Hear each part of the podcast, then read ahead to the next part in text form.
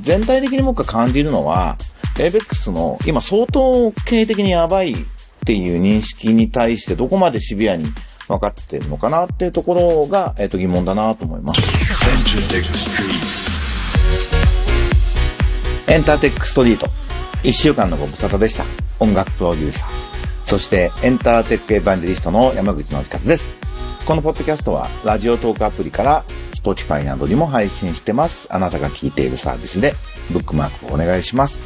今とこれからのエンターテインメントテクノロジーのホットトピックスについて一緒に考えていくこのブログだ。今週もどうぞお付き合いください。はい、山口です。この一週間はね、なんとほとんど家から出なかったですね。僕、代々木上原っていうところに住んでるんですけど、自宅から半径200メーターぐらいで1週間下しましたね。表参道のジムにパーソナルトレーニングにちょっとリハビリも兼ねて行ってるんですけど、それ行った以外は全部地元でした。会食も2日間ぐらいあったんですけど、もう今こういう状況なんで、やっぱり地元の馴染みの店の方が安心だということで、代々木上原にしたので、いやー、すごいコンパクトで、家で仕事がどんどん片付くっていうのは本当快適ですね。あの、コロナが終わっても、このオンラインでやれちゃうことはオンラインでやっていきましょうという習慣はぜひ続けたいなと思います。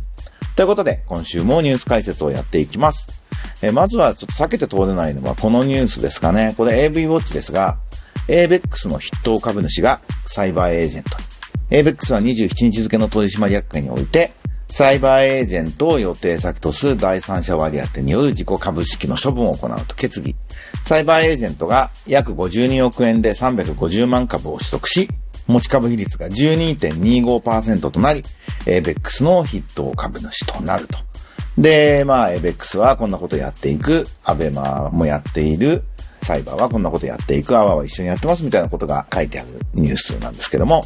まあこの数ヶ月ね、相当水面下で、えー、いろんな噂が飛び交ってました。で、フライデーにもね、っていう雑誌にも、もう買収しようとしてる人のエイベックス買いますみたいなね。なんだっけ、高山何がしとかいう人のインタビューが載ったりとかして結構騒がしかったんですよね。で、僕のとこもまあ、あの、こういう立場なのでいろんな相談だったり、情報だったり、怪情報みたいなものも含めて、えー、飛び交ってたんで、ちょっとお話できないものもすごく多いんですが、まあ僕自身は別にこの件利害関係者ではないので、まあその、なんですかね、一般論的にっていうか、俯瞰してこのニュースをどう見ればいいのかっていうことだけ、簡単にお話ししようかなと思います。まず、これあの、松浦さん、エイベックスを作った松浦さんと、サイバーエージェントの藤田さんっていうのは、非常に個人的に仲良しなんですよね。なんで、この個人的な信頼関係っていうのが、まあ、ベースにある株の第三者割当増資だと思います。この、まあ、あの、一応、フライデーに載ってることは全面的に事実でありませんみたいな、えー、ベクサ正式な声明出してるんですけど、まあ、何がしかはあったんでしょうね。海外のファンドがエイベックスの株買ってるみたいな事実は、あの、報告されてるんで、まあ、これが普通に考えると、高山さんなのか第三なのか、まあ、海外の人が株を、まあ、5%ぐらいは買ってたっていうことは出てきてるんですよね。で、まあ、それに対する防御策みたいな意味もあるのかなという感じはします。で、ちょっと僕はメディアの報道も、この買収騒動のインタビューもフライデーもちらっと読んだんですけど、まあなんか全体的に僕が感じるのは、ABEX の今相当経営的にやばいっていう認識に対してどこまでシビアに分かってるのかなっていうところが、えっ、と疑問だなと思います。もう従来のレコード会社だとか、えっ、とプロダクションっていうビジネスモデルが賞味期限切れになってて構造変化が必要だっていうことがやっぱりその業界の外の方はまだ分かってらっしゃらないのかなと。コロナ終われば大丈夫なんでしょ？エンタメは？みたいな そんな感じで株価にしても何にしても動いてるなというふうに思います。で、まあ、ABEX はすごく新しいテクノロジーの活用に、あの、他の会社に比べるとね、積極的に頑張って取り組んでいるし、若い優秀なスタッフもたくさんいらっしゃる会社なんですけど、まあ、今のところ何も一つうまくいってないっていうのが、まあ、現状で、これコロナが終わっても、収益が、利益が出せる構造になってますっていうことはないと思うんですよね。だから、コロナが終われば LX が復活するっていうのは非常に甘い見方で、ビジネス構造の変革にもっともっと、えっと、真剣に取り組まなければいけないと思います。まあだから、そういう意味では、まあこのね、12. 何パーセントっていうのに、藤田さんのバランス感覚は僕は感じるんですけど、っていうのは、15%以上で取締役を派遣すると、持ち分法適用っていうんですか？いわゆるグループ会社になってしまうんで、まあそこまでいかない形で助けるって協力するっていうのが、で、コンテンツ提供してもらって、サイバーエージェントのサービスで使いますみたいな距離感でやりたいっていうことなんでしょうね。あの、すごくいいバランス感覚だなと思いますし、まあ、エベックスもいろいろね、本社ビル売ったりして大変なところだったのが、まあ、人安心なのと、まあ、変な買収はされないのかなと。意味では良かったのかなと思います。まあ、その外部の人は実質的にサイバーエージェントグループに入ったっていうふうに、まあ、えっ、と、見るでしょうから、まあ、その見られることがね、今のエベックスの経営者から見て嬉しいことかどうかは別にして、なんか株価が一気に下がってって崩壊するみたいな危機は、まあ一旦避けられたのかなというふうに思います。僕はね、あの、エベックスってやっぱりヒット曲たくさん持ってて、その過去カタログ、権利を、あの、外資に売ったりね、中国に売ったりとかしないでねって思ってたんで、まあそういう展開はなくなりそうでちょっとほっとしました。まあね、エベックスはちょっと他にもね、いわゆるレコード会社プロダクションが賞味期限切れになっているっていう以外にもエベックス特有のちょっと爆弾みたいなものもいくつか抱えてる会社なんで、まあ予断は許さないですけど、まあわけわからず公明心で有名な会社買いたいっていう人とか、まあ中国の IT 企業とかに売るとかいう風にはまあならないで済むっていう意味ではすごく良かったなと。一安心かなと。そんな風に思いました。ということで、引き続きこの動きは注目して見ていきたいと思います。続いて、えっ、ー、と、C ネットジャパンのスマホだけで完結する次世代型銀行、みんなの銀行スタート、デジタルネイティブ商店っていうニュースに注目しました。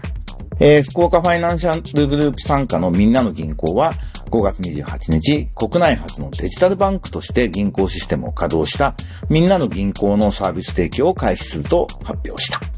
口座開設からすべて専用アプリ、iOS、Android を利用して、必要書類を用意して必要情報を入れると、アプリのビデオ通話機能で本人確認を行った後にパスワードを設定したら口座開設完了となると。開設の対象は日本国籍を持ち日本に住む15歳以上の個人だと。で、いうことなんですけど、まあこれ、あの、すごい便利だなと思うんだけど、まあ今の時代これ普通だよね、と。普通のことが普通にやれるのね、素晴らしいですね、というのが、え僕の感想です。あの、僕、三井住友銀行に個人の口座を持ってるんですけど、もうちょっと不便だなというふうに感じていて、で、ペイペイ銀行に一応口座あるんですけど、ペイペイ銀行とそれにしても名前どうなんですかね。僕が作った時はジャパンネット銀行だったんですけどね。ジャパンネット銀行、ヤフーがやってるっていうのはすごくいい感じだったのが、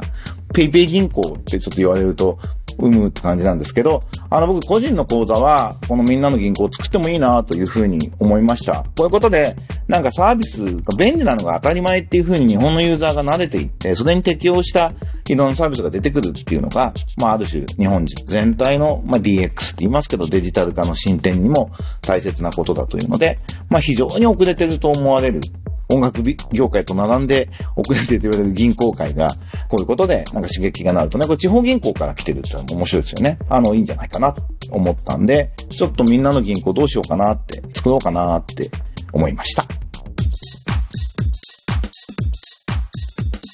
三つ目のニュースは、ブロック FM のサイトから、えー、延べ5万人が参加したイギリスのソーシャルディスタンスを確保しない実験イベント。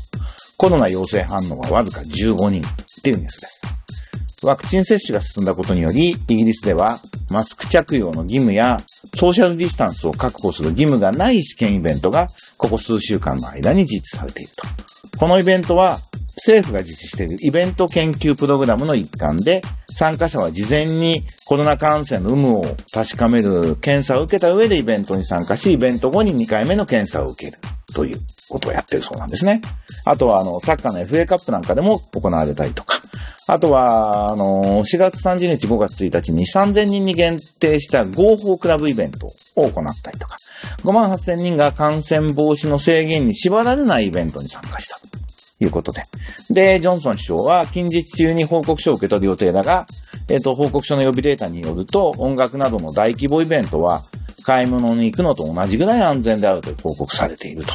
いうことなんですね。素晴らしいですね。あの、これ具体的に社会実験を取り組んでいくっていうね、仮説立ててやっていく姿勢がいいですね。イギリスところちょっと悲惨な状態だったと聞きましたが、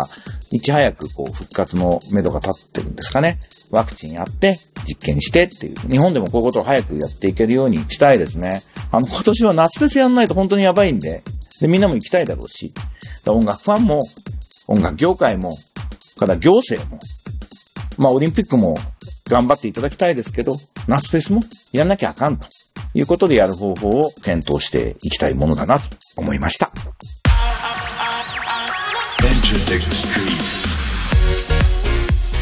ということで、エンターテックストリート、この辺で終わりにしようと思います。気候も夏に向かっていって、なんか明るい気持ちでやっていきたいなと思います。えー、エンターテックエヴァンジェリスト山口のりかずのエンターテックストリートでした。ではまた来週お会いしましょう。バイバイ。